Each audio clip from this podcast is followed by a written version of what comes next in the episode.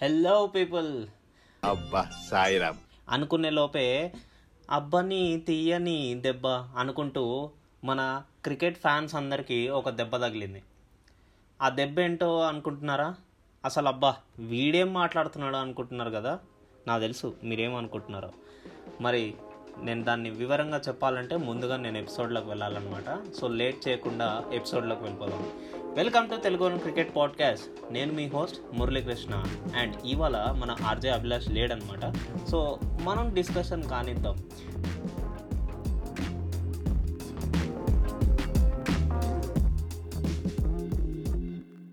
ఆ డిస్కషన్ ఏంటంటే, అబ్బని తీయని దెబ్బ అంటున్నా కదా, మన వరుణ దేవుడు వచ్చి ఉరుముల దేవుడు కరెక్ట్గా ఇంగ్లాండ్లోనే క్లౌడ్స్ అన్నీ కమ్ముకుపోయి 2 రోజుల నుంచి వర్షం కురిపిస్తున్నాడు అనమాట. సో మన మ్యాచ్ అనేది world test championship India versus New Zealand, అది ఇవాళ స్టార్ట్ అవ్వాల్సిన విషయం.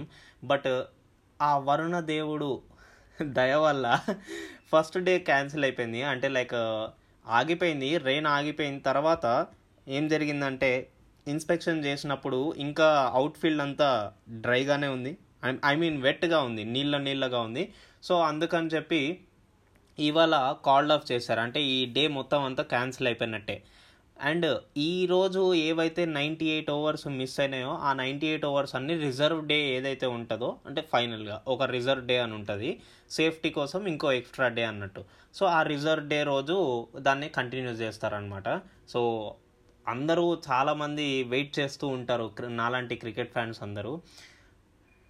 ఇవాళ ఎంతో ఇంట్రెస్టింగ్గా మనకు వరల్డ్ టెస్ట్ ఛాంపియన్షిప్ చూడబోతున్నాము, ఫైనల్ మ్యాచ్, అది కూడా ఇండియా వర్సెస్ న్యూజిలాండ్. నార్మల్గా అంటూ ఉంటారు కదా Virat Kohli fire brand, and మన న్యూజిలాండ్ కెప్టెన్ కేన్ విలియమ్సన్ ఒక కూల్, ఐస్ కూల్ అంటారు. సో ఈ రెండు కలిసిన వెంటనే ఏమవుతుంది, మన ఐస్ తీసుకెళ్ళి మనం మంట మీద పెడితే కరిగిపోయి నీళ్ళంతా కారిపోతాయి కదా. సో అట్లా నీళ్ళు కారిపోయినట్టు అక్కడ మొత్తం ఇంగ్లాండ్ అంతా వర్షం. అందరైతే ఇదే అనుకుంటున్నారు, బట్ ఇంగ్లాండ్ కండిషన్స్ మన అందరికీ తెలిసిందే, ఎప్పుడు ఏం జరుగుతుందో తెలియదు. ఊరికే వెంటనే ఒక 5-10 minutesలో వెదర్ చేంజ్ అయిపోయినా ఆశ్చర్యపోనక్కర్లేదు. యాక్చువల్గా అయితే వెదర్ ఫోర్కాస్ట్ ప్రకారం అయితే డిఫరెంట్గా ఉండే, లైక్ అంతా వెదర్ అంతా సెట్ ఉంది అండ్ మ్యాచ్ కంటిన్యూ చేయొచ్చు అని అనుకున్నారు. బట్ డిఫరెంట్ థింగ్ హ్యాపెండ్, అలా క్లౌడ్స్ వచ్చేసాయి అండ్ నిన్న మొత్తం అంతా అండ్ ఇవాళ మధ్యాహ్నం వరకు, అంటే అక్కడి లోకల్ టైమింగ్ ప్రకారం మధ్యాహ్నం వరకు మొత్తం వర్షమే, మొత్తం అతలాకుతలం చేసేసింది గ్రౌండ్ని కూడా, ఫుల్ వాటర్ ఉన్నాయి. సో ఇవాళ కాల్డ్ ఆఫ్ చేస్తారు. బట్ ఇదంతా పక్కన పెడితే నేను ఒక మాట అన్నాను, అబ్బా సాయిరామ్ అనిపించే మాట. సో ఆ మాట ఎందుకన్నానంటే, ఇక్కడ మన గౌతమ్ గంభీర్ అన్న, మొన్ననే నేను అభిలాష్తో అంటూ ఉండే లైక్ గౌతమ్ గంభీర్ ఈ మాట అన్నింటే బాగుండు, న్యూజిలాండ్ వాళ్ళకి ఫేవర్ ఉంది అని చెప్పి. యాక్చువల్లీ యువరాజ్ అన్నాడు ఇట్లా, ఈ న్యూజిలాండ్ టీం ఏదైతే ఉందో వాళ్ళు ఇంగ్లాండ్తో ఆల్రెడీ మ్యాచ్లు ఆడుతున్నారు అండ్ వాళ్ళు గెలిచారు కూడా, భారీ మెజారిటీతోనే బాగా ఈజీగా గెలిచేశారు కంఫర్టబుల్గా. సో వాళ్ళ కండిషన్స్ అలవాటు అవుతాయి, దాని తర్వాత ఆ పిచ్చెస్ అవి కూడా అలవాటు అవుతాయి. సో ఆ పిచ్ కండిషన్స్ అనేవి చాలా ఈజీగా రీడ్ చేయగలరు నెక్స్ట్ టైం అని. బట్ ఈ మాట యువరాజ్ సింగ్ అంటే నేను అన్నాను, యువరాజ్ సింగ్ కాదు మన గౌతమ్ గంభీర్ అన్న అంటే మాత్రం మస్తు ఉంటుంది అని చెప్పి అభిలాష్తో అన్నాను. ఎగ్జాక్ట్గా ఏమన్నానో లేదో తెలియదు కానీ బట్ అదే విషయము మన గౌతమ్ గంభీర్ అన్న చెప్పేశాడు. అబ్బా సాయిరామ్ అనిపించింది, ఎందుకంటే అన్న చెప్పింది ఎప్పుడు రివర్స్ అవుతూ ఉంటుంది కదా మన అందరి ప్రకారం, ఇన్స్టాగ్రాము మీమ్స్ అన్నిటి ప్రకారం ఇది మారుతూ ఉంటుంది, ఆయన ఏది చెప్తే దానికి రివర్స్ అవుతూ ఉంటుంది అంటాడు. సో ఆ విధంగా నేను అబ్బా సాయిరామ్ అనుకున్నాను, న్యూజిలాండ్ గెలుస్తుంది అన్నాడంటే దాని అర్థం ఇండియా గెలుస్తుంది అన్నట్టు. జోక్స్ అపార్ట్, మనమందరం ఈ వరల్డ్ టెస్ట్ ఛాంపియన్షిప్ గురించి ఆలోచిస్తూ ఉన్నాము, లైక్ ఈ ఇండియా వర్సెస్ న్యూజిలాండ్ మ్యాచ్ గెలుస్తారు, ఎవరు గెలుస్తారు అని చెప్పి. అండ్ టీమ్ 11 కూడా మనకి వచ్చేసిందనమాట, అది కూడా ఇండియాది. సో బేసికలీ ఇండియా ప్లేయింగ్ 11లో కూడా Virat Kohli as a captain, Rohit Sharma, Shubman Gill will open, and Cheteshwar Pujara ఉన్నాడు, Ajinkya Rahane as vice captain, Rishabh Pant as wicket keeper, Ravindra Jadeja, Ravichandran Ashwin, Jasprit Bumrah, Ishant Sharma and Mohammed Shami. So basically నాకు దీంట్లో అంటే like ఈ playing 11లో నాకు సిరాజ్ని include చేయలేదు. And ఇంకోటి వచ్చేసరికి జడేజాని include చేసిన దాంట్లో నాకు చాలా ప్లస్ పాయింట్ అనిపించింది అంతే. సో ఈ రెండు ప్లేసెసే నాకు చాలా డౌట్ఫుల్గా అనిపించినాయి. But Ravindra Jadeja it's very convincing that ఇప్పుడు మనకి 2 స్పిన్నర్స్ అనే కావాలి. ఒకవేళ డ్రై వికెట్ అయితే కనుక స్పిన్నర్స్కి చాలా బాగా హెల్ప్ఫుల్ అవుతుంది. సో అలాంటప్పుడు అండ్ మోర్ ఓవర్ మన రవీంద్ర జడేజా కూడా వికెట్ టు వికెట్ అంటే స్ట్రైట్ వికెట్ వేస్తాడు అతను, బౌలింగ్ కూడా. సో అది చాలా హెల్ప్ఫుల్ అవుతుంది. And more over Ravindra Jadeja అసలు నార్మల్ బ్యాట్స్మెన్ కాదు, లోవర్ ఆర్డర్లో #1 ఆల్రౌండర్ కింద మనం కన్సిడర్ చేస్తూ ఉంటాం, లైక్ ఫీల్డింగ్లో కానీ అండ్ బ్యాటింగ్లో కానీ. బౌలింగ్లో ఒకవేళ డ్రై వికెట్ అండ్ మంచి పిచ్ కండిషన్స్ ఉంటే కనుక రవీంద్ర జడేజాని ఆపే మొనగాడే లేడు. మరి అలాంటి సిచ్యువేషన్స్లో రవీంద్ర జడేజాని తీసుకోవడం కరెక్టే. బట్ ఇంకో విషయం నేను చెప్పాల్సింది ఏంటంటే ఇక్కడ సిరాజ్ని తీసుకోకుండా లైక్ ఇంకా 3 పేసర్స్ జస్ప్రీత్ బుమ్రా కానీ ఇషాంత్ శర్మ, మొహమ్మద్ షమీని తీసుకున్నాను. సో సిరాజ్ ఏంటంటే ఇక్కడ అతను ఒక యంగ్స్టర్, అతనికి మంచిగా పేస్ బౌలింగ్ వేస్తాడు, అతను స్వింగ్ కూడా ఎలా మూమెంట్ చేస్తాడంటే లైక్ ప్రతి బాల్ మనకి ఈజీగా కంఫర్టబుల్గా బ్యాట్స్మెన్ని డౌన్ చేసేలాగా డామినేట్ చేసేలాగా వేస్తాడు అన్నట్టు అనిపిస్తుంది. సో అలాంటి సిచ్యువేషన్స్లో సిరాజ్ ఉండడం చాలా నయం అండ్ అతను మంచి ప్లేయర్. బట్ ఇక్కడ మనం ఆలోచించాల్సింది ఏంటంటే జస్ప్రీత్ బుమ్రా, ఇషాంత్ శర్మ అండ్ మొహమ్మద్ షమీకి మంచి మంచి వికెట్ టేక్ హోల్డింగ్స్ ఉన్నాయి. అండ్ మోర్ ఓవర్ వాళ్ళకు కొంచెం ఎక్స్పీరియన్స్ కూడా ఉంది ఆ పిచ్ కండిషన్స్కి కానీ ఏదైనా కానీ. అఫ్కోర్స్ సిరాజ్ కూడా మనకి ఈ పిచ్ కండిషన్స్కి వీటికి వాటికి అన్నిటికీ చాలా తొందరగా అడాప్ట్ అవుతాడు.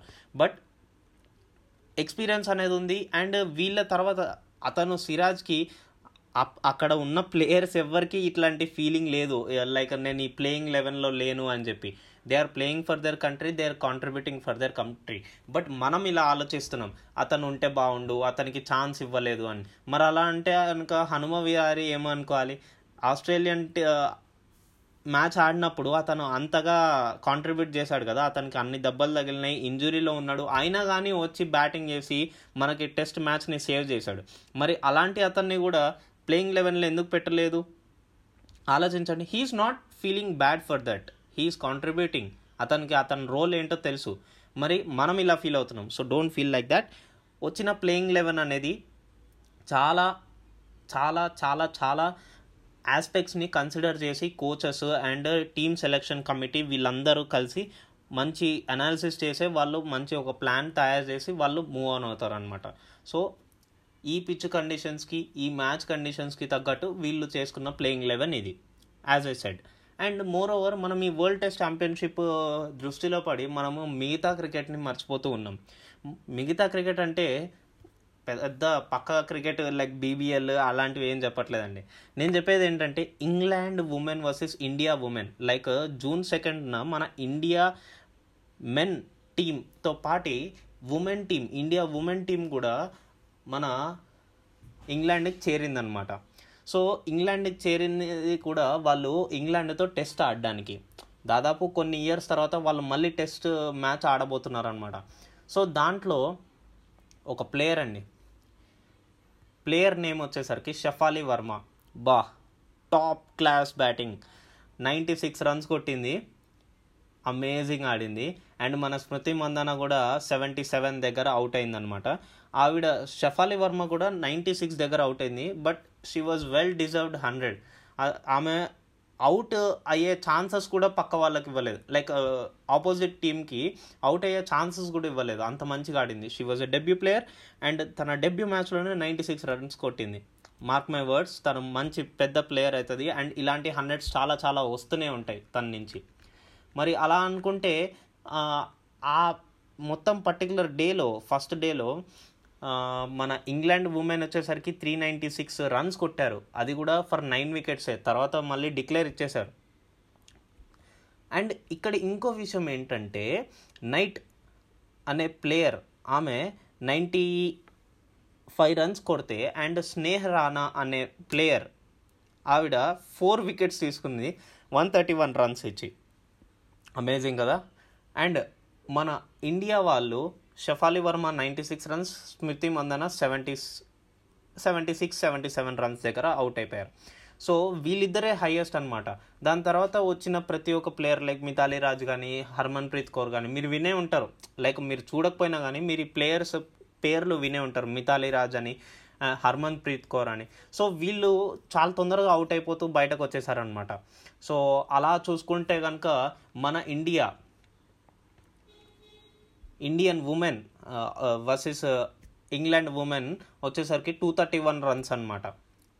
సో వాళ్ళు ఇంకా 231 రన్స్కి ఆల్అవుట్ అయిపోయారు. అండ్ దాని తర్వాత ఫాల్ ఆన్ జరిగింది. తర్వాత 29/1 సెకండ్ ఇన్నింగ్స్లో ఫస్ట్ బ్యాటింగ్ మనమే చేసాము. 29/1 అనమాట. 29/1కి మన వాళ్ళు ఫస్ట్ సెషన్ కంప్లీట్ చేస్తారు.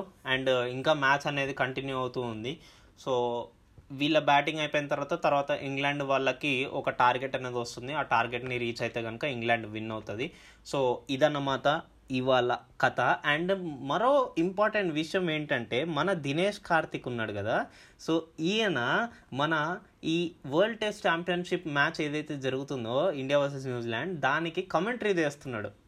అమేజింగ్ కదా. అసలు ఎవరైనా ఎక్స్పెక్ట్ చేస్తారా అసలు దినేష్ కార్తిక్ ఏంటి కమెంటరీ ఏంటి అని? బా వింటుంటేనే నాకు చాలా డిఫరెంట్గా ఉంది. అండ్ మన వర్షం పడుతున్న టైంలో ఇంకేం చేస్తాం రా బాబు అన్నట్టు మన Indian cricketers like Ravichandran Ashwin కానీ, వృద్ధిమన్ సాహా అండ్ వాళ్ళ సపోర్ట్ స్టాఫ్ ఎవరైతే ఉంటారో వాళ్ళతో కలిసి ఈ ఏమంటారు, నార్మల్గా ఒక బోర్డు ఉంటుంది కదా, ఆ బోర్డు మీద పాయింట్స్ ఉంటాయి. ఆ పాయింట్స్కి మనము లైక్ ఆ పిన్ తీసుకొని మనము విసరాలన్నమాట. ఆ పిన్ దానికి అతుకుంటుంది. లైక్ ఈ గేమ్ పేరు నాకు గుర్తు రావట్లేదు ఎందుకో సడన్గా, బట్ స్టిల్ ఆ గేమ్ ఆడుతూ కూర్చున్నారనమాట. అదే ఇన్స్టాగ్రామ్లో వీళ్ళు పెడుతూ ఉన్నారు. మరి ఇలా చూసుకుంటే మీరు ఏం వర్రీ అవ్వాల్సిన ప్రాబ్లం లేదు. మన ఇండియా అయితే చాలా హై పవర్తో అండ్ హై ఎనర్జీతో ఉన్నారు న్యూజిలాండ్ని ఓడించడానికి. అండ్ న్యూజిలాండ్ ఏం తక్కువ ఏం కాదు, but there are some key battles అనమాట. Tim Southee and Ravindra Jadeja నుంచి, విరాట్ కోహ్లీ నుంచి అండ్ మన ట్రెంట్ బోల్ట్ నుంచి, రోహిత్ శర్మ నుంచి, సో ఇలా అందరి నుంచి బిగ్ బిగ్ ఎనర్జీ బ్యాటిల్స్ అవుతాయి. బట్ ఎంతమంది ఉన్నా కానీ రిషబ్ పంత్ ఈయన ఒక హై పవర్డ్ ట్రాన్స్ఫార్మర్ అన్నమాట. సో నార్మల్గా ఈ ఇన్స్టాగ్రామ్ మీమ్స్లో వేస్తూ ఉంటారు, బట్టతలోడు ఉన్నాడు కనుక బౌలింగ్ వేస్తే కనుక ఇంకా మన రిషబ్ పంత్ అస్సలు ఆగడు. ఆయన పని చూసుకుంటూ ఉంటాడు, ఆయన బయటకే పెడుతూ ఉంటాడు బాల్ అనేది. సో వాళ్ళని మాత్రం బాగా ఉతికి పడేస్తాడు అన్నట్టు, లైక్ నాథన్ లయన్ కానీ అలా.